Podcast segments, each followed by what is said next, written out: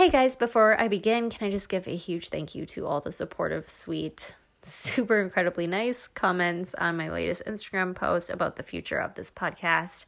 Um, super bittersweet, but I am really excited about the decision that I've made. However, it was a very difficult one. So, um, thanks for kind of keeping my head up on that one because I was really struggling with it.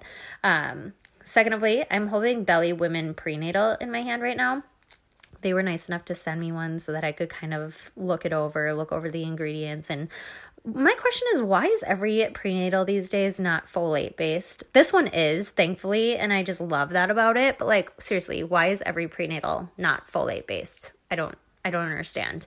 Um, and also, I love that they have Beli women and they have Beli men because, you know, quoting their words from their website, two prenatals are better than one. And yeah, I truly believe that. Kind of a cool kind of a cool concept. Um anyways, they did offer me a discount to throw out to you guys. Let me just look it up here because I am clearly unorganized.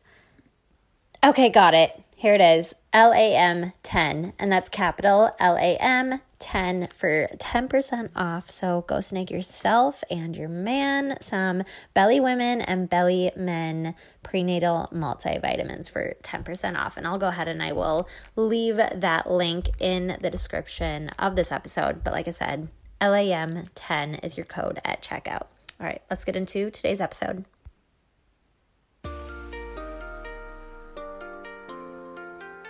What's up, Lamb Fam? Welcome back to the Life After Miscarriage podcast, where we unapologetically chat the ins and outs of what life is actually like after miscarriage. I'm your host, Shelly Metling, and with four angel babies myself and one rainbow baby here on earth, I have created a platform for you guys to share your stories. So sit back, relax, get ready to relate, laugh, and cry as we get real on what life is actually like after miscarriage in the 21st century. Hello, everyone. We have Nicole Cox on today's episode. I am so excited to get to know a little bit more about her and her story. Nicole, I am just going to toss it to you. Start wherever you'd like. Okay. Hey, well, thanks for having me. Um, and I I listened to this podcast and kind of joined this group after my miscarriage, so it helped me, and so hopefully my story will will help and resonate with some other people as well.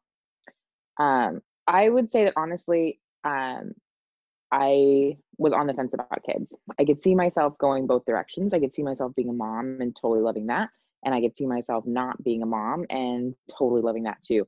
Um, I was 36 when I first got pregnant. And like my only real indication that I, you know, was starting to get into that like hormonal maybe want a baby thing is I started crying because of the so it's wild child um, it's a country song, and it's like that. The end of it, the mom like picks up the daughter, which of course makes me emotional now. So maybe I'm still postpartum hormones. Who knows? um, so I got pregnant on an oops. Actually, um, I wouldn't say it's a total oops because we weren't working super hard to avoid it, but we also weren't trying. Um, and I have to say that even though it was my first pregnancy and I honestly didn't know how common miscarriages were, I had this kind of intense, immediate feeling of worry. Um, the multiple pregnancy tests and everything. Um, and, and I really don't know why. And I don't know if that was some sort of kind of mommy sense or or what. Um, I even went and ordered my own labs to check things like progesterone and everything else. And I think that was mostly because at the time I was traveling for work.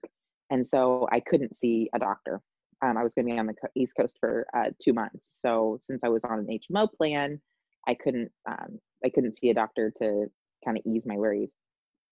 Um, I ended up deciding to see a doctor self pay on the East Coast. Um, I was eight weeks and went in and saw the heartbeat, and everything seemed seemed fine. Um, she, what she, I don't know the gender, but um, was measuring a few days behind but since we weren't trying, I wasn't really that worried about it. Um, I didn't know exactly when I ovulated because obviously I wasn't tracking, didn't know anything about tracking ovulation. And so at that point, I really kind of like let go.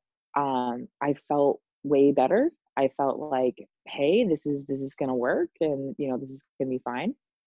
And I started my trip um, back to uh, California, um, and you know was was starting to think about everything that you know we were going to do to prepare for this baby, and starting to think about you know what's the gender. And of course, in my mind, I thought um, I thought it was a girl. Um, and so then I went to an ultrasound just to establish care in California, where I live. And, you know, I go in by myself and completely and totally com- confident. And so when we're sitting there and she brings up the image on the screen and measures and it's saying eight weeks, I'm like, no, I'm 10, you know, and immediately I knew something was wrong. And so you know, the doctor keeps looking in that like, you know, kind of terrible silence that feels like 20 minutes, but is, you know, probably 15 seconds. And she doesn't, you know, immediately confirm anything. Um, she said she wants to do another ultrasound with a better machine. And so they send me across town. And this experience was just kind of terrible. I mean, the ultrasound tech was very sweet, but you know, sending me across town and then the ultrasound tech didn't say anything.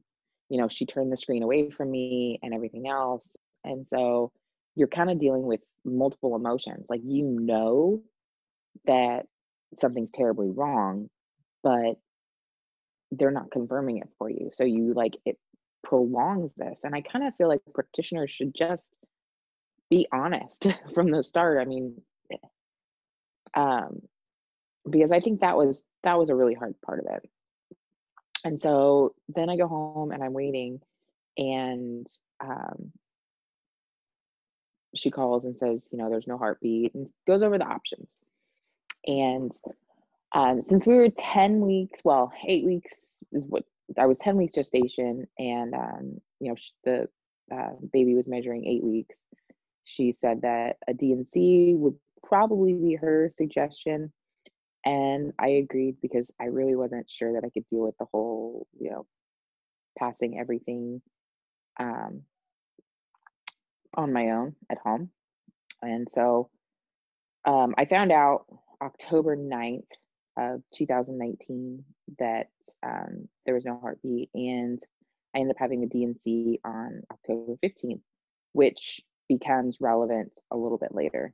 Um, unfortunately, the doctor said that insurance wouldn't pay for any genetic testing since this was my first miscarriage. Um, before they decided there's a problem, I think you have to have three, which sounds just absolutely like horrific. Um, so I never knew what happened or why. Um, you know, you assume some sort of genetic issue, but I mean, obviously, you've you've so much doubt in your mind. Like, what did I do wrong? Like, what did my body do wrong? Um, and everything else. So um, I did kind of my like normal crazy research, and um, you know, of course, we decided to like actually try to get pregnant again. Um, and oh, apparently, Addie's awake. Um, see how she does without me. Um, so I read it starts with an egg. Um, and that book kind of gives you a lot of different things that you can try. And um, I went for every single one of them. And even though I'd only had the one miscarriage, I mean, I went for everything. Um, no plastic. I stopped doing LaCroix in the cans. No parabens. Like I just like all natural clears. I mean, I went totally 100% aboard. Um, I took supplements every single day everything that they had recommended that made sense for me. Um, and honestly, I'll tell you that before this, I couldn't re- like remember to take pills at all. There was a reason I was not on um, birth control that required pills. I always did the patches or whatever because like if I had to take a pill every day, I would I would definitely forget. Um, I use the Proov strips and ovulation predictors, and the reason I use the Proov strips is because in my testing before, my progesterone seemed a little bit low. Um, so that was a concern for me. Now, of course, it was low to me. Um, my doctor didn't seem concerned about it. and I have to tell you, this entire entire process was incredibly, incredibly stressful. Um, I think if I had to do it again, I would probably have like tried to dial myself back and maybe only do 25% of what I was doing instead of the whole thing. But I guess that's kind of my personality. Um, and also looking back on it, it felt like it took forever. Um, but I guess I'm in, incredibly impatient because I had the D&C in October. Um, I got my period back in November. And then I was pregnant after my cycle in January. So I guess that was two or three periods. So not very long. Um, same thing. I did, you have no idea how many pregnancy tests, which, by the way, the Wondfo ones that you can buy on Amazon that are just the little sticks are just as sensitive as the early pregnancy test. Um, so I did them back to back, and so save your money. Um, because I know, like, even though I say, you know, continuing to track like pregnancy tests is not going to help you, you're going to do it anyways, just like I did. Um, and so, same things, um, except for this time, I actually went on progesterone, um, which helped me feel better. Um, I don't know that it really did anything, and I kind of feel like maybe I bullied my doctor into it. And my doctor, she was like really a saint at the beginning of my pregnancy because you know she understood the the miscarriage and everything else. Um, we had several early ultrasounds, which you know made me feel a lot better. Um, and uh, but I would say like I honestly probably didn't relax until she was moving around. Once she was moving around, um, and I say she because I knew because I'm a geriatric mother, so of course we did the um, the genetic testing and everything came back. So I knew her gender at nine weeks, which was pretty cool. Um, but I can also say like I honestly really didn't bond with her um, when she was in utero. Like I knew she was there, but she stayed really theoretical in my mind. You know, even when she was kicking around, like she she just didn't seem real. And I don't know if that was some sort of protective mechanism. Um, but even so, I felt pretty confident. Um, you know, throughout the, you know, probably 22 weeks and beyond. Um, and so I my job's really important to me. And um, I travel a lot for work. And when I'm traveling, I'm on my feet all the time and I'm dealing with hundreds of people and um, really big events and everything else. And so I wanted to keep active. Um, in fact, I did a half marathon the day I found out I was pregnant with her. Um, and, you know, I kept running, cycling, bicycling. I went mountain biking. I mean, not seriously mountain biking, but, and, you know, I will say something about that. Like, just do you like do whatever you're comfortable with. Um you know you know your limits as far as what you can handle. Um you know i think if i had mentioned that you know i was going to go mountain biking or i was bicycling outside to people when i was pregnant there would have been a lot of mom shaming. And i just have to say like that needs to stop. You know as as athletes we know our limits and we know what we can do. So just respect that mother's um instincts and also know that like no mother is going to do something above her her limits. Um so anyways a little aside there. Um but that was important to me because i work in events and we actually had because because of coronavirus um our whole schedule got ripped upside down. Um we were supposed to finish our season in september but then we had um, events that went into october and of course, I was due October 15th, which is a little crazy because um, obviously that's the day of my a year um, from my D&C. And so we had an event um, an hour from my hometown in Indianapolis where I was going to be 40 weeks pregnant. and I wanted to make it to that event. And um, we decided that I would give birth in Indiana, uh, which would be kind of nice because then I'd be there with my mom and my grandparents and everyone else. Um, but that also involved me working walking around you know taking 10,000 steps a day at 40 weeks um, I went on the Tuesday before I gave birth um, I went in and um, she told me I was three or four centimeters. And so I was like, okay, what does that mean? And she said, well, that means that you could sit like this for a couple days or you could go into labor today. I don't really know. And so I went ahead and headed down to the event anyways and said, well, if you know I go into labor, I go into labor. And I didn't. Um, we were there the whole time, um, walking around, being active, doing everything I could do. But I will say that the doubt started creeping in again. I think because I was Googling all the things that could go wrong in the birth and everything else. And partially I was Googling that because I wanted to educate um, my my partner, the father. But um, I started to get nervous again. Um, and you know, the wait for the baby was was a little bit um, was definitely it felt like a really long week. Um, so I went in on Tuesday. They said it was three to four centimeters, and I did not go into labor until the very next Tuesday night. Um, it was 11:50, and I woke up and I was like, "Oh, was that a cramp?" And then a couple minutes later, I was like, "Oh, that was another cramp." And then I timed them, and they were three minutes apart. And I'm like, I think I was supposed to go to the doctor when they were four, but they didn't feel terrible. They just felt like kind of slightly uncomfortable. Was a big deal. I like flat ironed my hair, not to look pretty, but I think just to do something, you know, while waiting an hour to make sure there were really contractions and not Braxton Hicks because I hadn't had any Braxton Hicks at all. And I go in and, um, you know, I've got my birth plan, I've got everything planned out and I've got it written down. And, you know, I'm not going to do any interventions. I, you know, don't want to have an epidural, nothing. And so we get there and um, they see that I'm six centimeters so we get there about two in the morning. They see them six centimeters. They go ahead and put me in a room, and then things go to 11.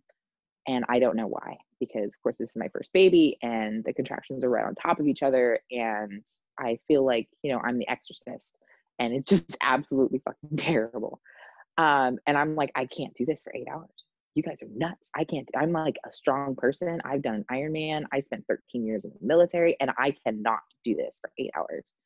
And of course, nobody told me that there's a thing called precipitous labor, which I was I was definitely in. And um, so then they measure me again, and I'm 10 centimeters, and so it's time to push. And uh, they, um, I think I started pushing at 315, and she was born at 350. So I was in the hospital for less than two hours and I was um, having, you know, inactive labor, knowing that I was having contractions for about four. So, um, an incredibly fast labor. Um, made it through. Everything's great. They put the baby on my chest, and she starts trying to get the placenta out. And then the doctor starts apologizing and apologizing and apologizing. And I'm sitting there thinking, oh God, what is going to happen? Are they going to have to, like, you know, take me to surgery? And as it turns out, yes. Now here it is, October 14th, 2020. October 15th, 2019, I'd had a D&C to remove um, my first baby. And here I am having another D&C to remove my placenta, which wouldn't deliver. Um, same thing, we're in there and she starts, she's trying to get the placenta and can't. And she starts apologizing again. And I'm like, whoa, I'm going to lose my uterus here. Like, this is getting serious. I'm going from, you know, natural, no epidural labor to I'm in an operating room. Um, thankfully, she was able to get the placenta without anything, um, without um, having to do a C section. Um, so that was good. Um, but of course, now my birth plan just went to shit.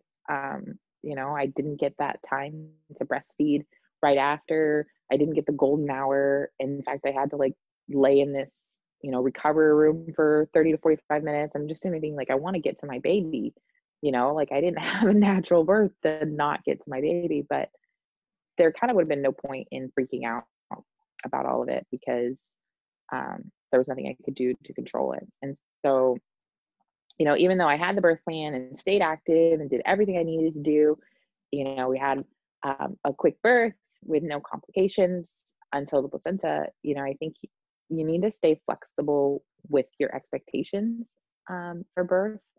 Um, and thankfully I was able to kind of flip on the fly. And so I don't necessarily have like this grief over, you know, the birth that I missed. Um, because, you know, now that she's three months old, it seems so inconsequential, you know, like the amount of time that I've had to bond with her since has been, you know, has way over um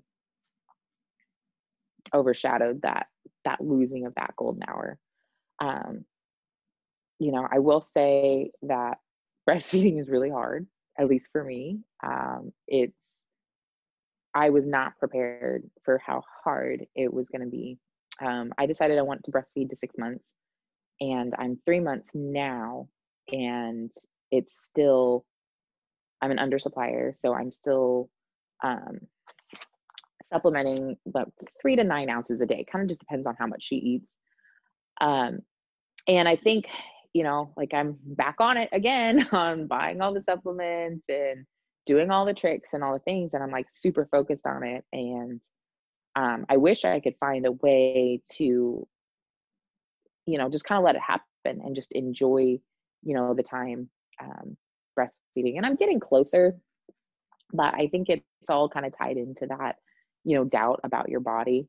Um, you know, um, that came up from from the first miscarriage you know like doubting that my body is capable of, of doing all this and and obviously you know it is um, she's absolutely beautiful um, perfect baby um, and we're so thankful for that um, so and i guess my next thing is um, i plan on doing my second ironman october 21st of 2021 assuming that all of this is over and um, we can do those again. So that'll be a year postpartum. Um, and obviously that'll give me something to, you know, focus on and to strive for and, um, you know, really kind of try to move my fitness goals, you know, from something based on the aesthetic, which is, you know, what it was pre-pregnancy to based on, you know, functional fitness. Um, and so hired a pregnancy and postpartum athleticism coach and that's been really helping me to keep good expectations and not go crazy type A and work out too hard and cause um, cause trauma. So so that's been that's been really good, and I'm just kind of excited to be a mom and watch her grow up. Awesome. Now, I always ask at the end of every episode if you had one piece of advice for somebody in a similar situation, what would it be? Um, you know, if you want to pee on all the sticks, pee on all the sticks. You know, if you want to go crazy, go crazy. Don't feel guilt about that. You know, I think like I felt a little bit of guilt and you know, and and I'm not I'm not um my other half he's great and he's super supportive and whatever, but he kind of did make fun of that. And like yeah. I had maybe a little bit of guilt or maybe a little bit of like you know, shame around it. And if you're gonna do it, own it and love it. It's fine. It's I always totally felt like fine. a drug addict, hiding in the bathroom, and then I and then I'd hide my sticks. oh yeah. yeah. I wouldn't throw them away because I didn't want them to see. oh, I still have. I actually I kept the very first pregnancy test I took from my miscarriage, um, and I still have it, and I'm really glad I did. Yeah, because that's like, you know, other than the ultrasound pictures, I don't have anything else. You know, so. Mm-hmm. But. Yeah, I know I probably had hundreds of oh, yeah. sticks in my drawers and I just threw them away not too long ago. It's oh, hard oh, yeah. to throw them away too. Like even the negative one, like it's just weird. And then like throughout my pregnancy, like my rainbow baby pregnancy, I couldn't throw them away at all because I thought it was bad luck. Oh yeah. Like, your mind yeah, just goes to some pretty strange things. Yeah, I still have all mine too. They're all well, I have most of mine yeah. like the line progressions and all that stuff. And yeah, you know, they're part of it. And yeah. you know, yeah, I'll probably throw away the ones from from Addie because obviously, you know, I've got Addie. Yeah. Um, but and now he thinks I'm crazy because I'm doing that the breastfeeding jewelry thing that you suggested. Oh yes. Oh yes, oh, I guess we got those. Oh, I wish I could have done that. I'm glad you jumped on it because I don't have any breast milk and I would have loved to have done that. Yeah yeah, he thinks I'm nuts. He's like, seriously. And I'm like, you know what? It is freaking hard and eats up so yes, much of my life. And I want, it. you know, something to, yeah. like sure. a little trophy. mm-hmm. and you deserve it. yeah. Sure. Uh, goodness. Well, if somebody wants to reach out to you, Nicole, where could they do so? Um, on Instagram, I actually just changed my handle um, from what I texted you. Um, it's okay. now um, iron underscore mother, and that's because I'm kind of in a new thing of my life. Like my original Instagram handle was, you know, for my motorcycle racing, and so now I'm focusing on becoming an Ironman postpartum. So um, that's on you. And what did you say? Iron underscore mother. Yes. Okay. Right. Awesome. Well, thank you so much for sharing your journey with us. I appreciate it. I know everybody listening appreciates it as well. And good luck with all of your training for your Ironman. Yeah. Thank you so much. Have a good one. We'll talk soon. Okay. Thank you so much for listening. If you want to share your life after miscarriage story, go to shellymetling.com, click on the Life After Miscarriage tab, and add yourself right to the recording schedule. And I can't wait to chat with you soon. Next one.